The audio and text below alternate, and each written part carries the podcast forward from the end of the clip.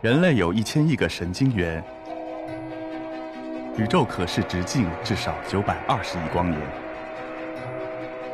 从无限小到无限大，在中科院 SELF 讲坛一起探索未知的世界。本节目由中科院 SELF 讲坛出品，喜马拉雅独家播出。那当时世界上就有八个实验方案。提出来要找第三种中位子质量方案，最终通过竞争比较之后，只有三个实验执行了，其中就包括中国的大亚湾中位子实验。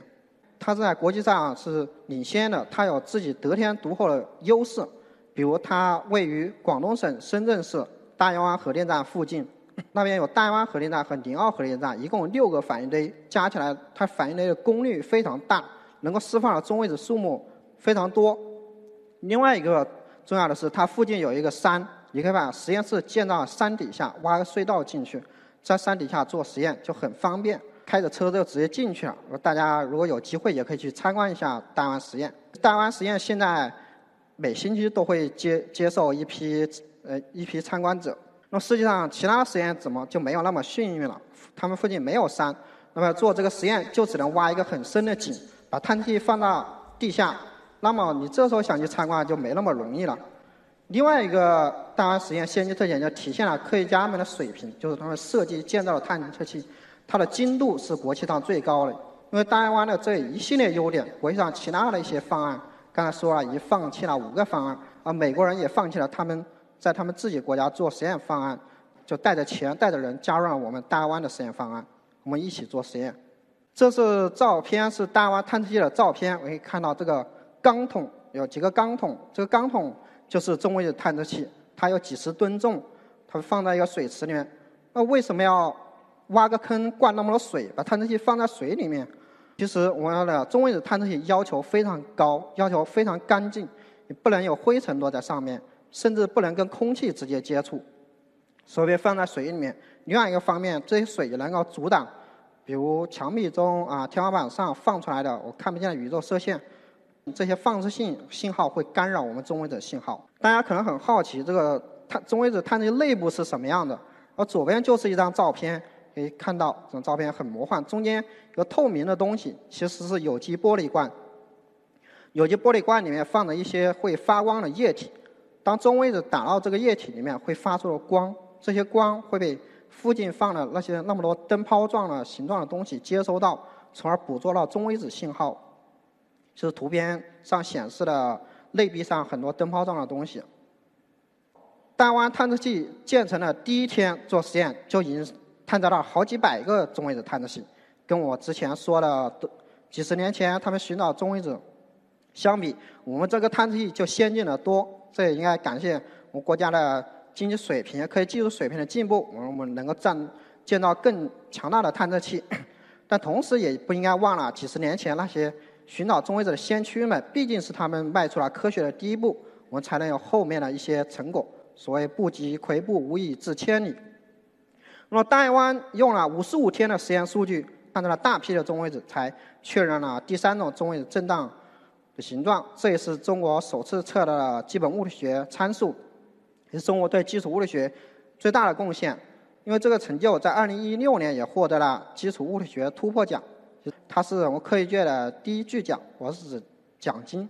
另外一个，它也被称为科学界的奥斯卡。其实这个会的颁奖典礼非常豪华，有红毯，还有很多体育界、演艺界的巨星来参加。在大湾发现第三种中位震荡之后，是不是所有问题都解决呢？其实并不是，还中位者还有其他的很多未解之谜，比如它是否为自己的反粒子，会不会跟自己淹没？比如中微子质量的大小、质量顺序，有其中一个重要问题就是中微子的质量顺序，就三代中微子质量大小谁大谁小，这是一个很重要的问题。国际上有一些实验来试图解决这个问题，比如包括日本、美国的一些实验，他们有自己的优势，他们有先进的加速器制加速器技术，他们就利利用产生加速器中微子来研究质量顺序。我们中国也有自己的优势，我们在反应堆中微子实验上积累了经验。我们提出了江门中微子实验，这个实验的研究质量顺序，但这一次跟大湾情况不一样了。这次国际上就没有同类实验跟我们竞争了。而国际上其他反应堆中位实验科学家都在干什么呢？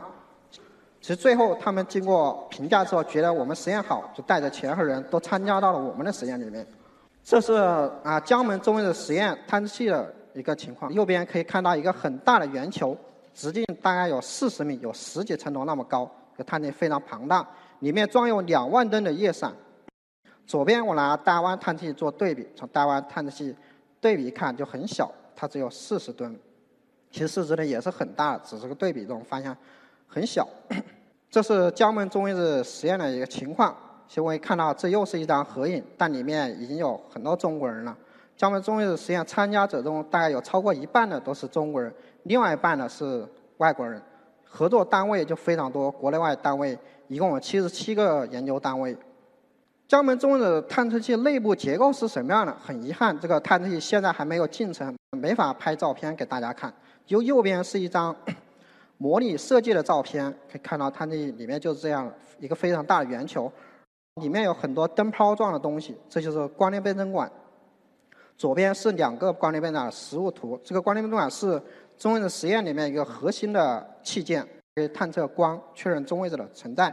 那么这个光电倍增管呢，几十年来只有一家日本公司冰松公司能够制造，它它一直在垄断的。我做大湾实验的时候。一个探测器要用一百九十二光电倍增管，就全部买的他们公司的光电倍增管。但是我们现在做江门中位探测器，里面有接近两万个光电倍增管，一个光电倍增管大概好几万块钱。如果你全部去买他们的产品，那得花多少钱啊？可能要十亿左右。我这时候怎么办？我们江门中日实验里面的一些科学家就走出来，跟企业、中国的企业合作，一起联合攻关，研制光电倍增管。经过无数次失败，最后终于研制成功了这个产品。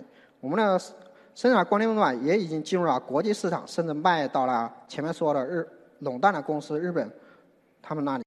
那么这张图是什么意思呢？是网上找到的一个漫画。如果我们不自己研发光电倍增管，全部买它光电倍增管，可能要要花费大量的科研经费。最后我们研制成功的时候，我们仍然买了少量的他们的光电倍增管，跟我们自己光电倍增管形各有优势，形成互补。但是这时我们买他们的光电管就便宜很多了，跟他们之前垄断相比。我在这里讲来讲去都是我们科研里面的中微子，那它跟我们实验实际生活有什么关系呢？其实这是一个很难的问题，我也无法回答。实事求是的说，现在来说跟我们生活没有太大的关系。但跟我之前说的，在科学家们在开始研究核衰变的时候发现了中微子，他们当时研究核衰变也没也没什么作用。他们当时研究核物理也对不知道对世界有什么用，但几十年后，人们利用核物理的知识就造出了原子弹，造出了反应堆，对生活有巨大的改变。那么我研现在研究的中微子有什么作用呢？可能十几年、几十年之后知道，但这取决于我们对中微子研究深入程度，我们了解的中微子的知识有多少，这是我们现在做科研的目的。后面我讲一些脑洞大开的东西，就用中微子可以干什么，但这些都是。啊，也许行得通，也许行不通，到底能不能行，最后还是要看我们对中微子的知识了解有多少。比如，它用来监测核反应堆，我们在网上可能看到，啊，有些人，比如什么，他在家里面造了个原子弹，还有甚至网上有一些材料，比如制造原子弹的说明书。其实造原子弹有那么简单吗？其实是挺难的，它需要有非常重要的反造反原子弹的材料原料。其实这个原料可以在反应堆里面制造。如果世界上有一些国家或恐怖分子偷偷的造反应堆生产原子弹的材料怎么办？从一个简单的方法，我们就用卫星拍照片，拍高清照片，可以看到几米的情况。如果在他们在地面上造了一个反应堆，就能够看到他们。如果他们在山洞里面偷偷的造原子弹呢，怎么办？这时候就拍不到了。但对中微子来说就毫无问题，因为在中微子面前，地球相当于透明的。不管你在地球哪一个角落，你去造反。违规造违规的反应堆，它释放的中微子都都毫无遮挡，能够传递到我们的探测器上，我们就能检测哪里有违规反应堆的存在。另外一个是中微子通信，这是个很奇妙的东西。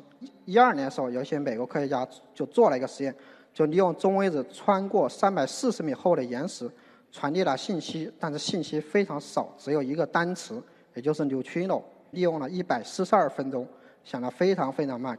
但这毕竟迈出了人类第一步。另外一个中微子通信可以解决我们现在常用常用的手段的一些没法解决问题，比如中微子穿透能力特别强，你可以实现星际间的通信，甚至实现从地表到地心的通信。如果有人能生活在地心的话，当然在科幻小说里面，呃，有这些东西，比如我们《三体》小说的作者刘慈欣曾经写过，有些人生活在地心，到地表就利用中微子通信来穿过几千米厚的地球半径。还实验从地从海平面到海底的通信，比如海底有反应堆，有有有潜艇在走，它可以到海面进行通信，海水根本没法阻挡中微子。另外一个重要应用就是给地球做扫描。全说地球对中微子来说是透明的，你用中微子穿过地球就可以扫描地球内部结构，知道地球内部结构。我们现在通常的手段呢，你要怎么知道地球内部结构？一个常用手段，我就挖一个很深的井。去里面取岩石样品，知道地球内部结构。但我们现在挖井最深也就几千米深嘛，对地球几千公里的半径来说就是九牛一毛，那没有直接的探测手段。另外，用中微子就可以扫描地球内部结构，类似于给人体做 CT 扫描。人体 CT 扫描用什么东西？大家知道吗？X 射线。但是 X 射线呢，也只能穿过人体那么厚的东西，跟对中微子来比差很多。中微子能穿透整个地球。另外一个，地球里面本身它会产生中微子，地球内部发出的中微子，它就携带了地球内部的比如物质组成的一些信息，它可以直接穿透地球，传到地地表，被你的探测器探测到，这时候你就能够了解地球内部的结构。这是一个总结，比如前面说了，科学家们从发现核衰变。似乎是不守恒的，最终提出并证实了中微子的存在。然后科学家又发现了太阳中微子消失了这个谜题，又发现了中微子震荡现象。所以你要在科学上你发现一些很难理解的问题，它通常是科学知识的突破口，帮助你寻找找到新的发现新的科学知识。所以我们现在中微子还有一些未知之谜，如果我们研究它，科学家们又有什么新的科学发现呢？所以可以发现，在几十年后又对我们生活有什么影响呢？让我们拭目以待。谢谢大家。